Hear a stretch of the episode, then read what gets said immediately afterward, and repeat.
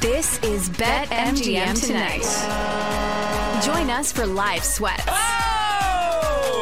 Yes! Let's go, Kansas State. That was a big balls three. Three minutes ago. Big balls three. Instant reaction. This is an unbelievable thing for me to see. My favorite team, my true favorite team. Less mistress, more side piece. And maybe a few regrettable decisions. Oh, he's got bust written all over him. Gutekunst sucks. Jordan Addison ran a five three forty, and he's Trista's height. I'd take him. You know what you shouldn't have done? Bet on the Wizards. Yep. Now, live from Washington, D C, it's Ryan Horvath, Trista Crick, and Nick Ashew. How about those Bucks up thirty-nine twenty-three? thirty seconds to go in the first quarter. I saw Giannis earlier making that face, that, that growl that he makes, Ryan. Ugh. Oh, he's ready. It's okay. They'll cough it up. That's what they do. They better.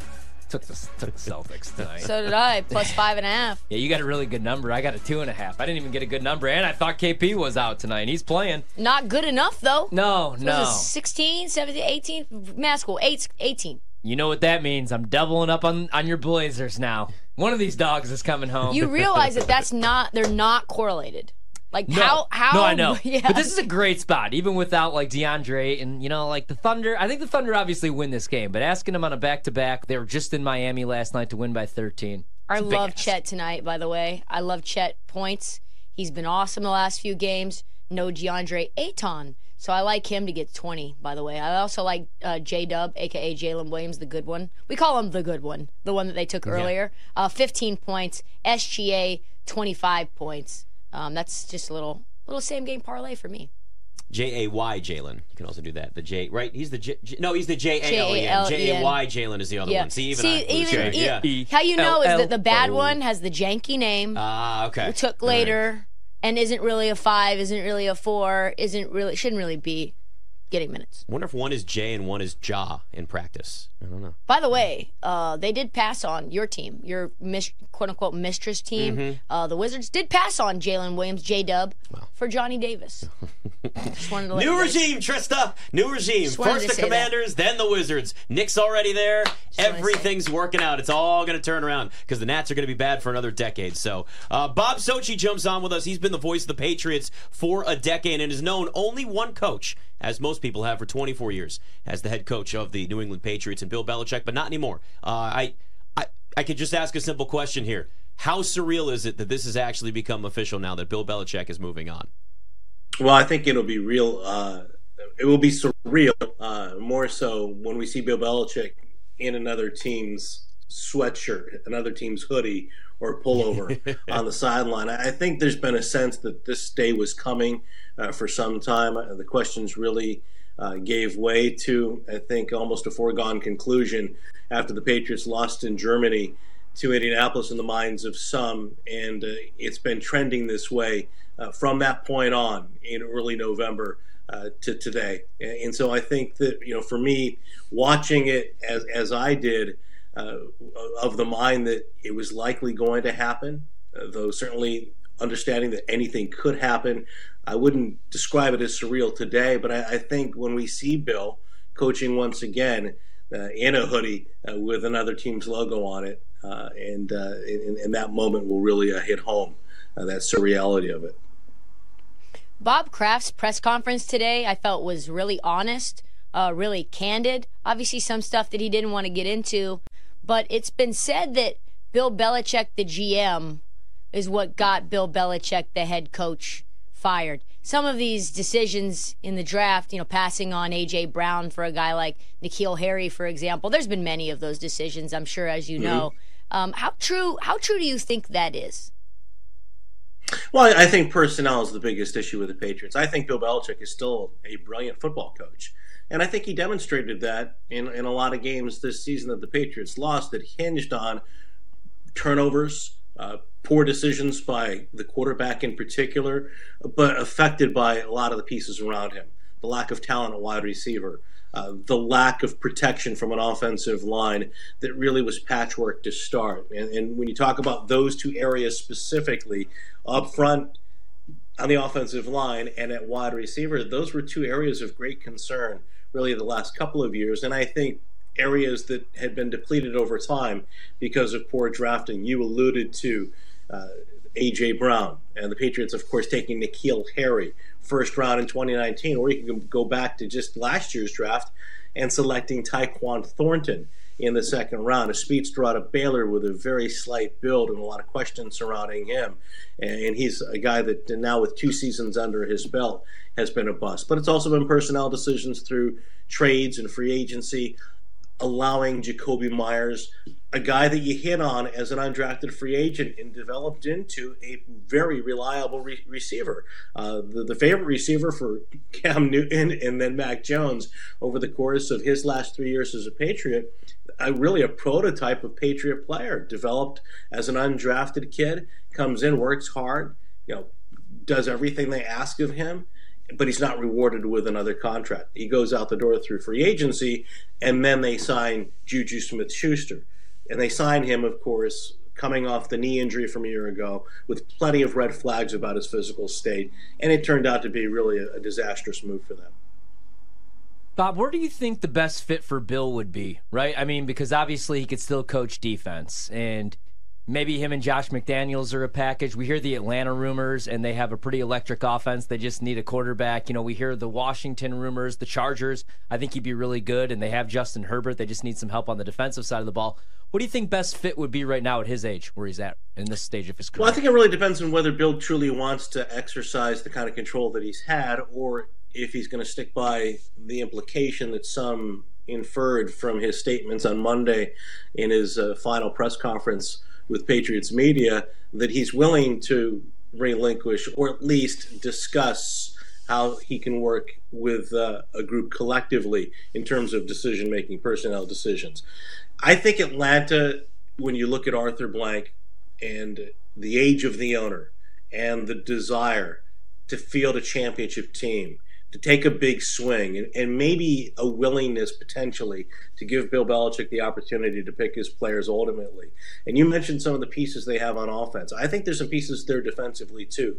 They are a quarterback away, but it's a situation where he might get what he wants. Because I, I think that, you know, having watched Bill and knowing his philosophy game to game, the way he morphs his team from one week to the next to suit a game plan, the kind of players he seems to like to coach, uh, it would be very difficult, I would im- imagine, for him to coach players that he doesn't have at least a strong say. Maybe he doesn't have outright control over player personnel, but doesn't have a strong sweat, uh, say in choosing those players. It, it's hard for me to imagine him coaching those guys. I think that, you know, on the surface, the Chargers might make a lot of sense, but I don't see it across the country. If John Spanos is still involved in football operations and personnel decisions the way he has traditionally been, uh, the the the names that we're seeing uh, associated with that job, I don't know that Belichick is is is in that category of some of those people. Uh, I think Las Vegas is one maybe to keep an eye on. Uh, that one could pop up. I wouldn't be shocked about Tennessee, frankly. Uh, but I think Atlanta is clearly right now the team most people are talking about. Talking to Bob Socci, BetMGM tonight. Uh, so let's look at the future now of the Patriots. A lot of reports out there that Gerard Mayo is the next guy in line to take this head coaching job. There, he's kind of been looked at over the last couple of years. From the outside, we've heard at least uh, they're kind of grooming him, looking him as a guy that could be the future head coach. Do you think that's the guy that gets the job? Is there anybody else that you think that maybe could fit that position for them? Well, I think there are potential fits. I think Mike Vrabel is a guy that makes a lot of sense, yeah. Speaking mm-hmm. of Tennessee.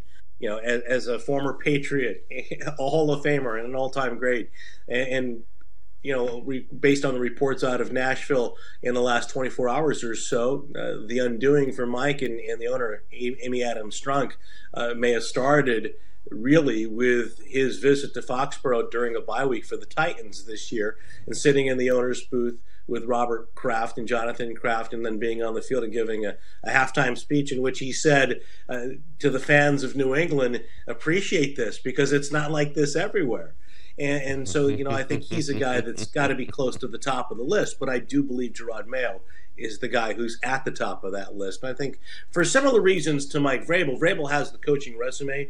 He's done it, obviously, as a head coach in the N F L with success. He's the guy who led his team into Foxborough and beat Tom Brady in his last game as a Patriot in the A F C wildcard, and then got to the A F C championship round. Uh, so he's had success in the N F L.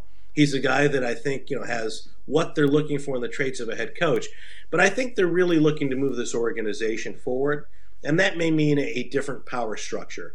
And I'm not sure if Mike Vrabel fits in into that mode here based on some of the things over the last couple of years that took place uh, reportedly uh, with him and the general manager, John Robbins, and the disagreements as well, you know, the situation with Rand Carthon. So maybe he wants to exercise more control with that next job. He's going to have a lot of suitors. I think Gerard Mayo makes a lot of sense because not only does he have a lot of the qualities of Mike Vrabel, former linebacker for the Patriots, a very good player, especially when uh, he, he came into the league when he was healthy, A P Rookie of the Year, but a leader. He was a second-year captain. He's incredibly intelligent. I mean, this is someone who can, I think, relate to the crafts on a higher intellectual level than most football coaches and, and most people in general. Uh, this is somebody who's an, uh, um, an angel investor.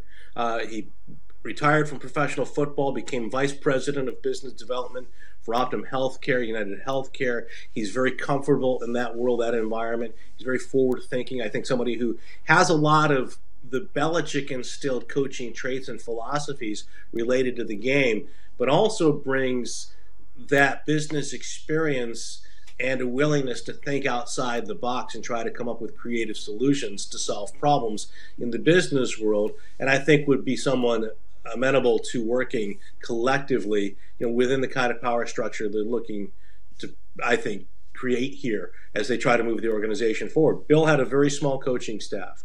Uh, the Patriots don't have the, the size of an analytic department that most of the organizations today have. They've got a lot of restructuring to do, I think, and Gerard Mayo, to me, is somebody who brings a lot of the consistent qualities, the trust factor that the Krafts would have.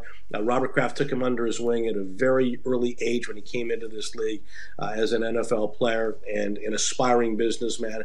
And so I think there is a strong relationship there, but also he can be an agent of change in moving the direction forward the way I think that it needs to be uh, you know, moved in, in that direction.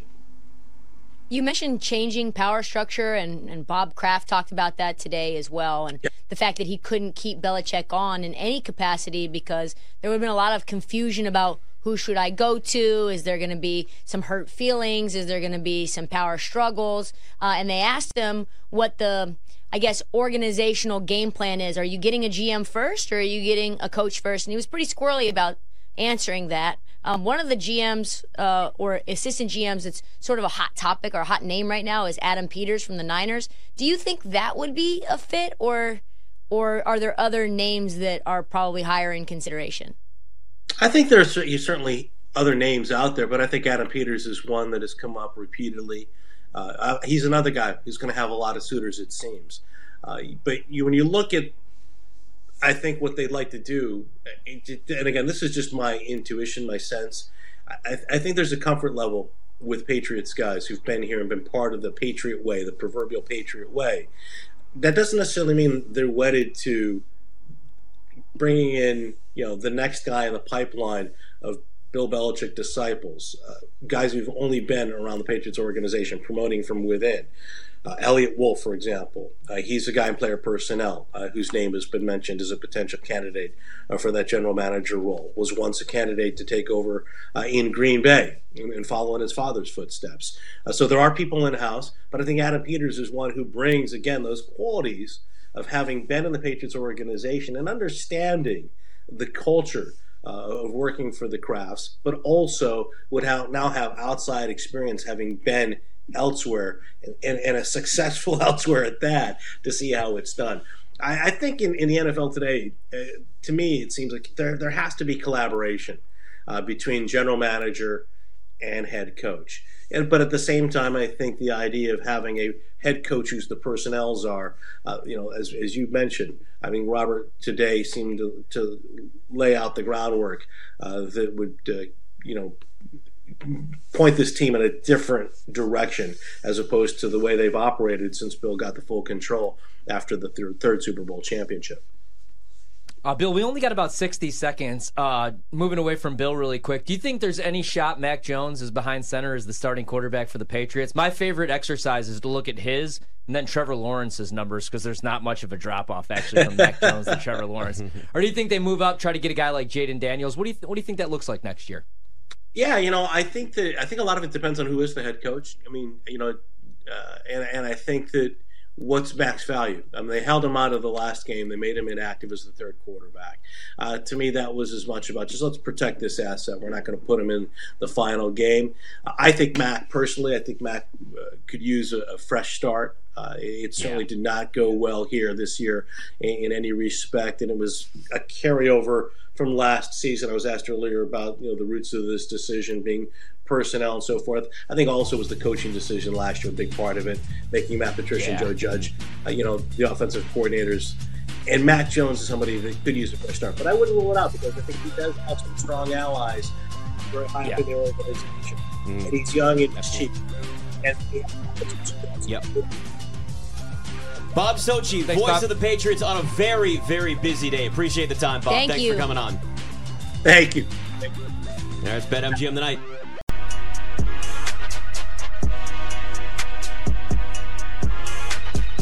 We're back with Trista, Ryan, and Nick on BetMGM Tonight on the BetQL Network, presented by BetMGM. I told you Giannis had that look in his eyes, guys. fifty-nine twenty-nine, Bucks over the Celtics in the second quarter. He's like, at the end of the day, the Bucks will be just fine. He does say that a lot. Oh, yeah. You know, I That's never really noticed it until yeah. you pointed it out. I yeah. guess it just kind of goes over. Like, I don't listen to him talk enough. Yeah. And you obviously heard it a million times. I used to hate covering the Bucks, to be honest with you guys. Because one, and like when they built the Pfizer Forum, like originally there was no seats, so you had to stand while you were covering the game. So oh, I would no. just, yeah, I was like, wait in the locker room. And then, obviously, there's only one guy that you need sound for, and it's Giannis. Giannis. And, like, Chris Middleton, Drew Holiday, everybody else was like, all right, we're going to, like, take a quick shower and get the hell out of here and go live our lives. Giannis would come in there. He would hold, like, all these children for whatever reason. Like, people would just bring them, like, their babies, and he would, like, just hold them and, like, bless them. Bring me your babies. Then he would go take an ice bath. Then he would, like, discover that there's free bottles of water, so he would need to, like, hydrate. And then an hour and a half after the, the final buzzer, you got your Giannis sound. Did he says re- the same stuff every yeah. single time. At the end of the day, uh, we'll be fine. Well, he's got fourteen points, six rebounds, and three assists right now. It's now sixty-one thirty-one, four sixteen to go big, in the first half. Big Bobby Portis game. sixteen yep. points, nine rebounds, one steal. Nine freaking rebounds in the four minutes left in the second quarter for Bobby Portis. Well, you know, you could see it in his eyes to start the game, Trista. He really was uh, locked in and ready to go for this game. Bobby Portis so always looks locked in. Yes, he always is. Big eyes, and he's ready to roll. Rob Brown's always ready to go, too. Jumps on with us, the fan upstate, uh, bet for the cycle of BetQL. So over the last forty-eight hours, we have had some of the most bomb dropping, I don't know if that's the right way to describe it because it'd be a Woj bomb. We don't have Woj bombs. I, the last forty-eight hours when it comes to coaching in the N F L and then Nick Saban on top of that in college football, I can't think of another time where we've ever had this much chaos and this many surprises with so many big names on the coaching side of things. Ryan said something interesting early in the show. He said, I'm almost more interested in all of these coaching decisions and where guys are going to go than even the games this weekend. Can you think of a time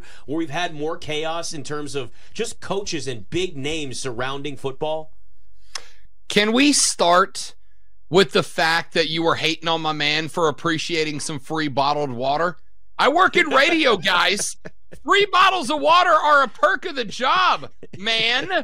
Uh, no, look, it's it's it's wild. And down here in S E C country, uh, it has been hilarious. I love nothing more in life right now than the Bama fans that are showing up at the Nick Saban statue because, yes, they built him a statue while he was not only still alive but still actively coaching the team and dropping flowers and chocolates at its feet as if Nick Saban was our most recently dearly departed. I think that's the funniest damn thing that's ever happened. Uh, that being said, it is wild. Uh, I loved the reports this morning that Dan Lanning was in Tuscaloosa, and the thought that Bama wouldn't have made this move without already, without already knowing who their guy is. And I'll say something that I'll pose to y'all as a question. Is Alabama the most prestigious job in college coaching right now? Because I think it is, right? And so for them to move on from Nick Saban without knowing who their next guy is is kind of interesting, or I guess I should say allowing Nick Saban to move on from them. Um, you know, we're here in Clemson. We've had the Clemson panic that Dabo was going to leave. I've got friends down in Tallahassee where I used to work. They are terrified that Mike Norvell is going to get offered and accept the job. And that's not even talking about Bill Belichick and Pete Carroll. The South has lost its damn mind, ladies and gentlemen, and I'm here for it. It's amazing. I agree. I had a little bit of a scare. I, you know, those memes where it's the guy pretending to jump off the roof of his apartment, pretending to drink the bleach. That was me uh, thinking about Dan Lanning going to Alabama. And it turns out Dan Lanning wasn't in Tuscaloosa. Dan Lanning was watching The Bourne Identity with his kids in Eugene, Oregon, going absolutely no place, having his phone on Do Not Disturb, put together one of the best hype videos I've ever seen, that the grass is green enough in Eugene, and if you're afraid that your coach is going to leave, why don't you come play for us? We're not, I'm not going any place. Uh, what does that say about Oregon as a power, as a team that he believes can accomplish all of his goals uh, now that they're in the Big Ten and potentially Harbaugh goes?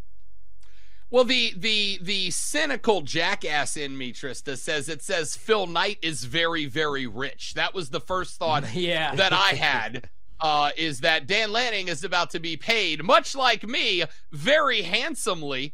Uh, I, I, I'm intrigued. You're paid handsomely, or you believe you're handsome? Well, listen, I was trying to make something work there, all right? Can you not make it worse? Thank you very much. I was trying to do something, all right? Uh, no, I'm I'm intrigued. I'm intrigued to see what stories we get. Now, in fairness, the report that Lanning was in Tuscaloosa appears to have originated from some little C B S affiliate T V station in Oregon that basically, like, saw a thread on Reddit where some guy was guessing and they ran with that's it us. as a fact. So that's the good news. But I would also argue the fact that people believed it. It became the story. Dan Lanning's already there. And if he's in Tuscaloosa, less than nine hours after Nick Saban retires, obviously he's the guy. So uh, there's something to that. Like I said, I, I think Alabama's an interesting job. I, I really do think it is the most prestigious job in college football. And that is because of Nick Saban, let's be very clear. But it is what it is. And I think Alabama has got this mentality of, we can hire whoever the hell we want. Like, we can just call anybody and go, do you want to be here? And forget the fact that nobody wants to be the guy that is the guy after the guy. The mentality in Tuscaloosa is, we can just have whoever the hell we want. And that scares a lot of people. So if you're an Oregon fan, the fact that Dan Lanning not just said no, but was putting out social media videos going, yo, this is like, I'm a duck and I'm going to stay a duck and I want to be a duck and this is my last first job. That's got to make you feel real warm and fuzzy, because the thing that is going to plague a lot of these Pac twelve schools moving over to the Big Ten is inconsistency. Uh, it, it's it's it's coaches rolling over. It's coaches trying to get better opportunities before this period of tumult when they move over to the new conference. So with Dan Lanning effectively shunning the Alabama job, if they offered it to him, and I can't see why they wouldn't have, I got to think if you're a duck, you're feeling real warm and fuzzy tonight. Rob, tell me if I'm crazy, right? I'm going to play rule of Alabama A D. I like to call him Third Leg Greg. All right, and we see three names that are available right now. Kalen DeBoer, that would be my first choice. Mike Norvell would be my second choice. And then the third name I'm seeing, let me make sure, Tommy Rees. Absolutely not, right? So before I hire Tommy Rees, tell me if this is crazy, right? I'm not the biggest Deion guy. You know how I felt about Colorado. But what do you think about Deion if you surround him with smart football people? And you probably get Shador Sanders, because he got thirty days, now twenty-nine days to make that work out. An instant upgrade over Milroe. Do you think that's crazy? Because Deion could go into any living room in the South and recruit. And I know Alabama kind of speaks for itself, recruits for itself. But wouldn't you rather have like a hype man like Deion and his son rather than Tommy Rees? Like, there's no chance Tommy Rees really gets this job, right? So I have two things. The first is, I'm looking at my screen. Is Scott wearing a tie to produce this show? Did he come in in a full suit? We're to going work to tonight? The Boom Boom Room immediately following the show. Ruby yeah. Rose is in town for Scotty, Jordan what Poole, are we, what so are we doing here, buddy? It, late, you late have me on the tonight. show. There's no need for a suit, pal. I'll D M you why, and you'll feel so bad about yourself later. Okay. Uh, I accept. Listen, the majority of my life is filled with shame and regret, so it's probably just going to be right up that alley.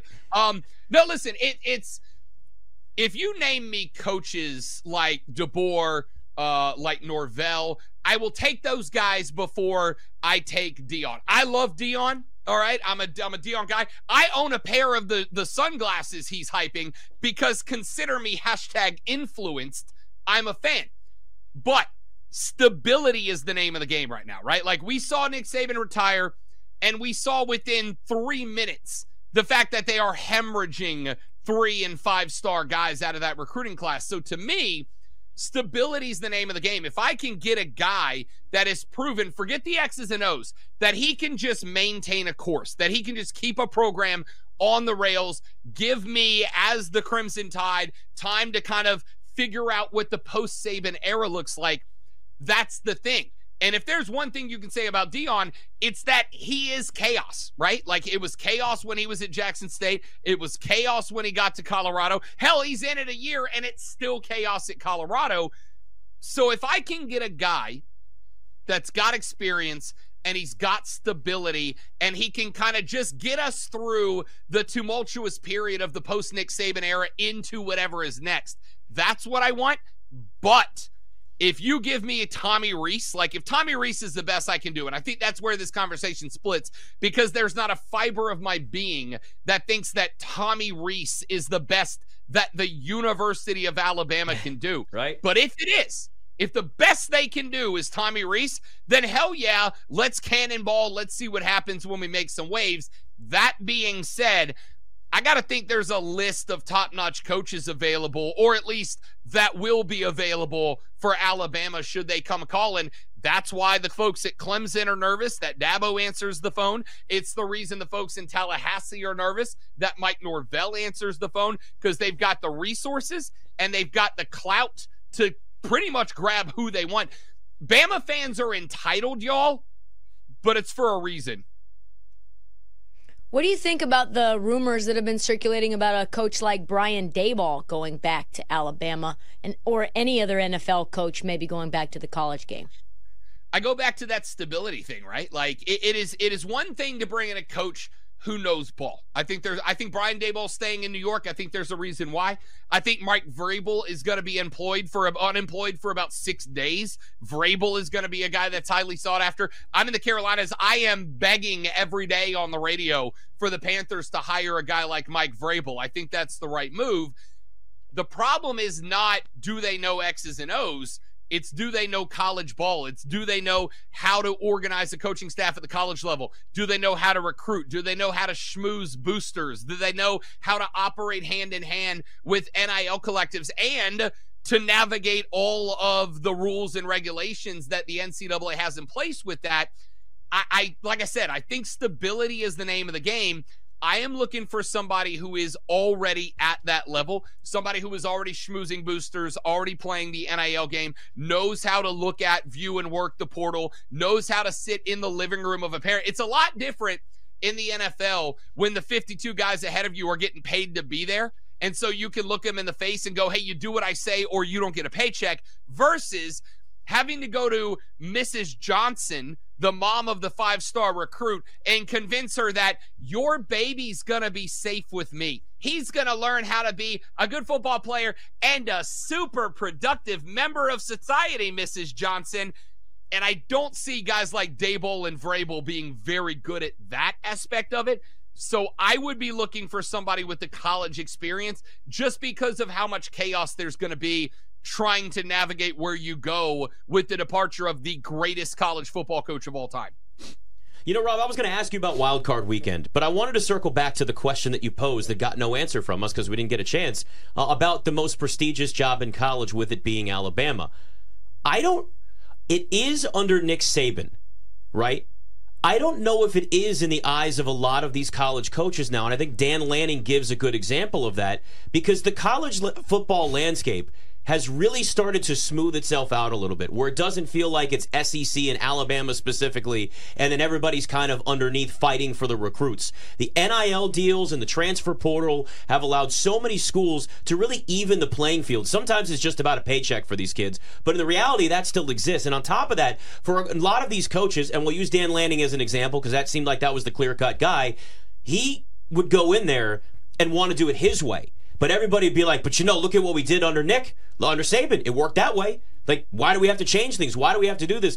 I think it goes back more than anything to being the guy that follows the guy. And if you're somebody like a Dan Lanning who's establishing himself as maybe the Nick Saban in Oregon, why would you want to take that job? I think it might actually be a little harder than they realize to get somebody in there because you're going to be in the shadow of a giant.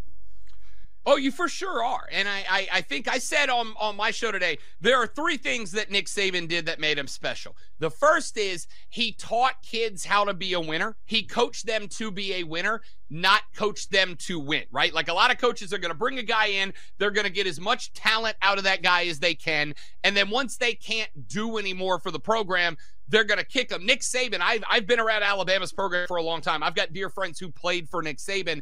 He teaches you how to be a winner and then sends you out to win uh, football games. The second thing that Nick Saban did was every time college football changed, he grabbed the mic and he said, is this what we want college football to be?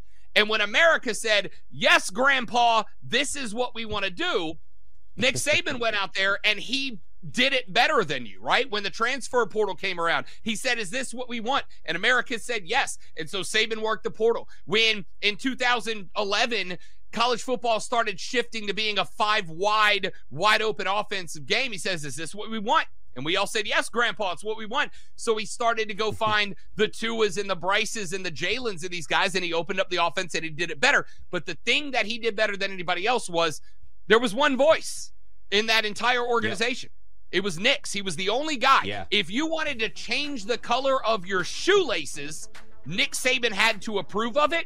And the question mark is, will Bama yeah. give the next guy that leniency? Because if they don't, then why the hell yeah. would you want to be there? Yeah. Gotta roll, Rob. Rob Brown, it's BetMGM tonight. It's not different. It's not. Here's the thing about the N F L playoffs is as much weight as all the things that happen during the season carry. There's narratives galore that grow out of results. In the playoffs, it doesn't matter. It's a reset. It's a there's no uh, winners and losers bracket. You know, you're playing football and the winner gets to continue to play and the loser does not. It's time for more BetMGM Tonight with Ryan, Trista, and Nick on the BetQL Network, presented by BetMGM. I gotta be honest with you guys, I want to smoke weed with Mike McDaniel. No, he's sober. I know, well, if he was, if I would like to change that because he's so deep and so interesting. I love him so much. Yeah, he's one of the most interesting guys. Like, he just always he thinks differently. He says stuff differently. I just I think he's one of the most fascinating people in football. I agree. I'm a big fan of Mike McDaniel. Um, it's funny, we're watching Hard Knocks, and my wife's always like, is he really like this? And, and you know, we asked the same question tonight off the air, and I'm like, I think he is. Like, I don't think that's an act. I think that's really how he is, and I like him. He's a player's coach, man. Like, he's your hype man. The way that he talks to Tua. I li- You know what I like about him the most, though, is he calls himself out. He's like, that's a trash-ass play call by me. You know what yeah. I mean? And uh, I like that, man, because most coaches don't do that. We hear about, like, Bill Belichick. Like, even when Brady was there, he'd be like, we're not going to win a game with a thirty-eight-year-old quarterback who can't complete a simple screen pass. And it's like, that's Tom Brady in his six Super Bowl rings. So that's what you worry about, like, or you wonder with, like, guys like Bill, guys like Saban at the end is, you know, even, like, when my grandfather, like, was, like, eighty-two years old and came back to coach D one baseball, like, he won, but all the players were like, get this old bag out of here. He had, like, rules where there was, like, a curfew. Oh, and, yeah. You know what I mean? Like, it's like the just, Yankees clean-cut, shave your yeah, beard not, stupidity. These dudes are making so much money now, and uh, they want to be coached by a guy like Mike McDaniel. I will say, though, like, man, Dolphins go on a losing streak or they don't win double-digit games next year, that gets old really fast. Well, that's too, what I was going to say, too, is I know that they, you know, had the chance to win the division, but they went on a cold streak sort of late in the season at home, and it was like you come in the day after a loss, and he's just giving you this raw, raw Dan Campbell, these, like, analogies and these Aesop fables. Yeah. And you're like, you watch Jalen Ramsey's face, and it just looks like he's tuned out. A lot of the defenders look like they're not paying attention. Some of the wide receivers, like Jalen Waddle's, like, anybody know what this M F R is even We've saying? We've barely heard from Jalen Waddle. Jalen Waddle you know hasn't I mean? said an entire word on Hard Knocks. It must be because, cause, and then you got a, a, a Braxton Berrios storyline. That just makes me think Jalen Waddle was like, keep me effing out of this. It's the Tyreek show. Yeah. Tyreek, a lot of Tua. He loves yeah. Christmas. People forget. Loves- Tyre- Tua loves having no shoes on, too. He wears those same gross brown slides with no socks, and it's just he likes every to be day. Free, be in he touch wants with his them. Toes out. You know, there's uh, there's there's a lot of studies about the energy of the earth going through our bare feet versus I like shoes, that, Trista. But yeah. He was inside and on concrete, yeah. So you know, it's it's yeah. very freeing, very freeing. You know, so yeah, Mike McDaniel. That so that type of personality works as long as you're winning. Right. If, if the team starts to struggle, then you're really getting the right. look. The like, what is this guy talking about? And then you're not getting results. Exactly. So you can coach whatever way you want. You can be unique. It can be weird. It can be interesting. It can be whatever anybody describes. If you're winning football games, the minute it stops, everybody's scratching their heads going, well, you're not winning, we're not getting results, and I don't know what the hell you're talking about. That's when things go off the rails. But, I mean, the guy's a brilliant football mind, clearly, yes. and look at what he's done to this Miami offense. I mean, the question now becomes th this weekend, what does that offense look like in Kansas City? I mean, we looked at it a little bit, right, in terms of, like, the props market. I really like... really anything in terms of their run game this weekend because yeah. it is look it's going to be a rock hard football to catch that hurts okay and Tua and they're already injured these wide receivers yeah so I think uh, things like uh, Devon Achane, Raheem Mostert, if you're looking at props like that's that's absolutely a direction to jump in and look at is those guys because if you're Mike McDaniel you know you can run the football you've got the weapons to be able to do it they've done it all season and it keeps it from receivers dropping footballs that are already injured in weather that's just going to be awful. Yeah, I uh, I like the under. That was the first thing I played this whole week. I think I played it as soon as the number came out. Um, maybe it was Monday because I saw it on Monday and I had to drive back to Virginia to do it, and I had it in my bet slip. But under forty-four, that's where I got it at. Is that three, forty-three and a half now? forty-three and a half, yeah. Yeah, I got it at forty-four. First play of, of the week. That's the one I feel the best about. Um, would I be shocked if these two offenses lit it up? No, but the weather is terrible. And really, you want, if you're Patrick Mahomes, you want to give the ball to Isaiah Pacheco. You want, if you're Mike McDaniel, to run against this run defense in the Chiefs. It's not very good. You want, you have two, a two-headed monster, and you've been putting Mostert on ice for a couple of weeks past when he said he could come back. He said he could come back last week, but they didn't want him to re-injure mm-hmm. it against the Bills. So now he's at least healthier. So I feel like the game script really favors... you know, running in a lot of it. Yeah, and I know, like, the first time that they met, uh, there wasn't really a home team, right? But it was a twenty-one fourteen game. Tua couldn't really do a whole lot against that defense. And I think, like, if Miami's going to stay in this game, and I do like Miami to cover the four and a half, they're obviously going to have to run the ball. They're going to want to limit the possessions for Kansas City. So I agree. I think the under is a good look, especially with the weather. You know, I, I think the under is a really good look, They're actually. telling people in Kansas City to stay home.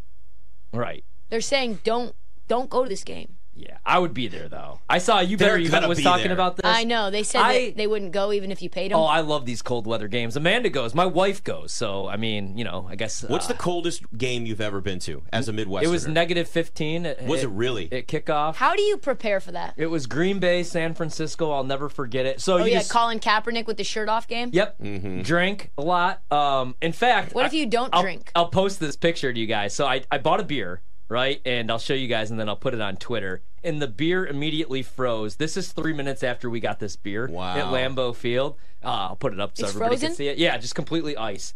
And it was like twenty dollars as well. So you have a couple of those before you even get into the parking lot. And I wore like a snowsuit under my Jordy Nelson jersey for good luck. A snowsuit's very clutch. Yes. And I got like the uh, hand and foot warmers. Those things waste the money. Those yep. do not work at Lambeau Field. And not, not in that. fifteen oh, degrees. Yeah, no way. Yeah, but they were calling it. It was supposed to be the Ice Bowl part two. Were you two. warmish? Yeah, I was kind of warm. Were yeah. you? Yeah, I was like sweating by the end. Do you think that if you didn't drink, you would have been warm? Yeah, actually, because like there were so many people. I was standing the entire mm-hmm. time.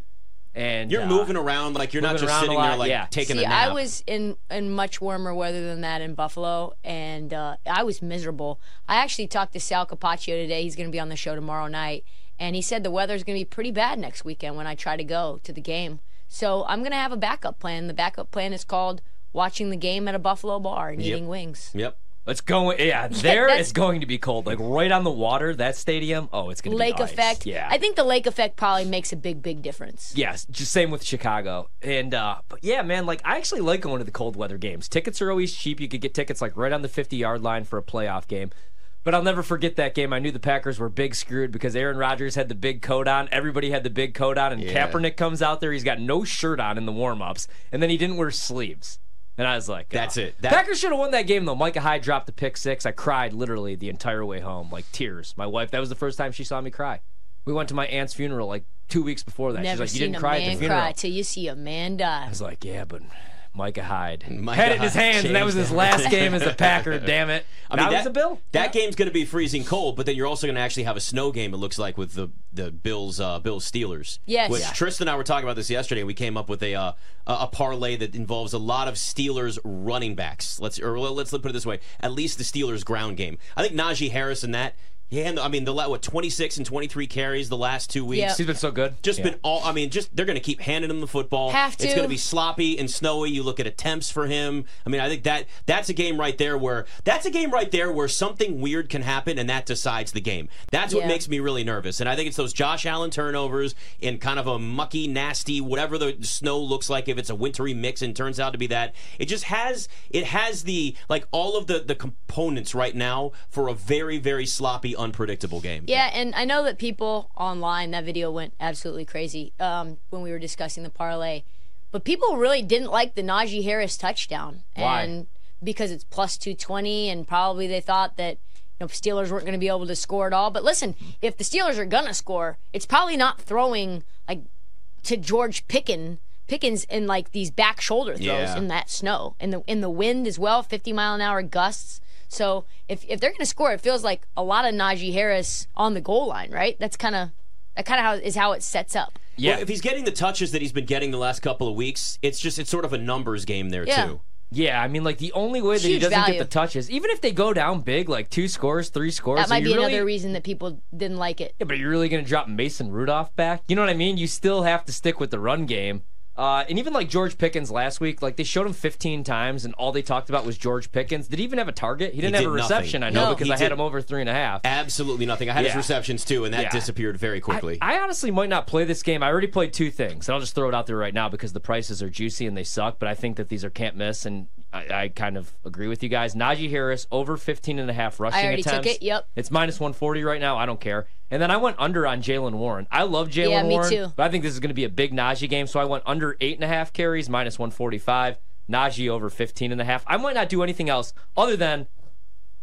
Hold on, let me see if it's still there. Jalen Warren has seen his snaps decline every single week, too. All right, Josh Allen to score a touchdown, Bills to win, plus one twenty is my favorite bet. I don't need the Bills to win by margin. I also just like an anytime touchdown for Josh Allen. I think when they get in the red zone against that Steelers defense, he's going to use his legs. Doesn't it feel like too big of a number? That spread is huge to me. I, I mean, I just, when the total's thirty-five and a half. Yeah, yeah. it yeah. just doesn't make sense to me. I, there's something about it that I just don't like that makes me really uncomfortable. Yeah, and it's and Mike know, Tomlin. And, and it, but yeah. like, man, if T J Watt's playing in this game. It feels like a twenty-one ten game, though. Yeah, yeah. If T J Watt's playing in this game, then this is a huge play for me, Pittsburgh. Yeah. Because yeah. it's not even like his pass rush. T J Watt also grades out as their best run defender as well. Yeah. You know, that's a defense that goes from being top ten to outside the top twenty without him. That's why I really think Josh Allen's going to use his legs a lot in so this game. So do I. I like James Cook, too. Yeah, James Cook, too. The only thing that scares me a little bit about the Josh Allen props, what if they do go up two scores, cold weather game? Do you really want to run Josh Allen ten, twelve, fifteen times Probably in this not. game? You know what I mean? Because you have more to play for than just beating the Steelers, obviously. You may just do it anyway, though. Yeah. That's the thing. Like, Josh Allen doesn't care. Yeah. You know? Yeah, it's just like, you know what, there's my chance. I'm going to go run. This is how I play. I mean, he needs to stay warm.